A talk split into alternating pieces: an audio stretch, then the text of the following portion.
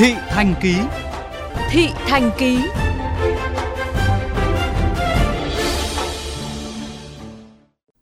Thưa quý vị và các bạn, Tết là dịp để mong chờ, nhưng hai năm nay do ảnh hưởng của dịch bệnh, mỗi khi nghe đến Tết, nhiều người lại cảm thấy chịu nặng bởi chưa biết sẽ lấy gì trang trải.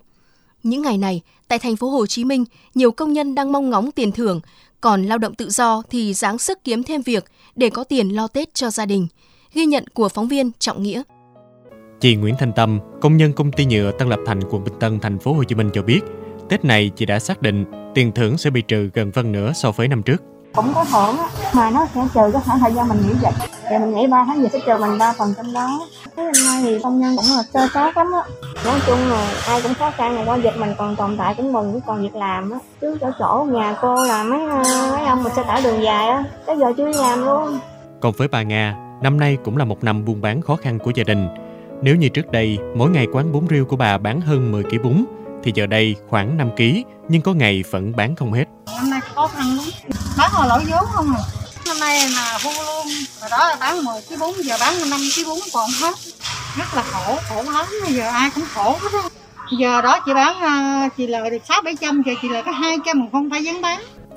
Dừng chiếc xe đạp vào lề đường tên lửa của Bình Tân, thành phố Hồ Chí Minh, bà Lê Thị Hồng ngoài 80 tuổi vừa mời khách mua vé số vừa lo lắng vì người mua ít hẳn, bán rất chậm so với trước kia.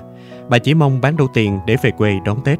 bà vô đây được 8 tháng rồi bà bà vô là bên cái miền đông là bà lượm vô nhựa chứ bà không biết rồi còn khi thô nó đem xuống cái chị xuống đây bán bà có nhà nhưng mà bà không có con con cháu nên hai đây là bà đi giờ rồi bà cúng cha cúng mẹ rồi cúng ông chồng ở tám nên mà không có con Hai năm qua là khoảng thời gian cực kỳ khó khăn với hàng triệu người lao động xa quê bởi ảnh hưởng của dịch bệnh kéo dài.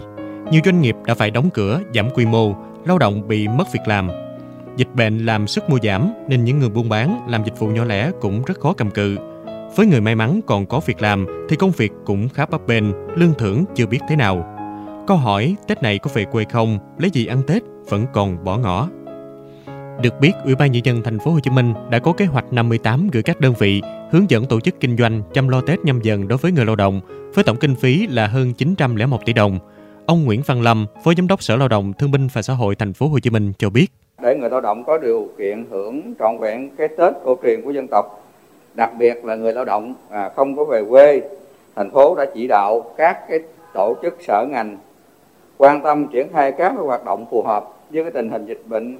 Trước hết là đề nghị các cái chủ doanh nghiệp xây dựng cái phương án chi trả lương, thưởng Tết cho người lao động và các khoản lợi, phúc lợi khác nắm lại cái danh sách mà các cái doanh nghiệp đang gặp khó khăn để bàn cái phương án giải quyết cụ thể, thực hiện cái chương trình thăm và tặng quà cho công nhân, làm việc ở các cái khu chế xuất và công nghiệp có hoàn cảnh khó khăn, thì dự kiến khoảng 15.000 phần. Ngoài ra đó thì còn à, có cái chương trình của liên đoàn như là tấm vé nghĩa tình để trao tặng vé xe, vé máy bay để cho người lao động có điều kiện thuận lợi để về quê.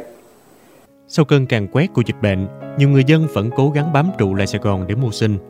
Dù biết Tết nhất thời dịch bệnh sẽ đơn sơ, song họ đều mong một cái Tết trọn vẹn nghĩa tình.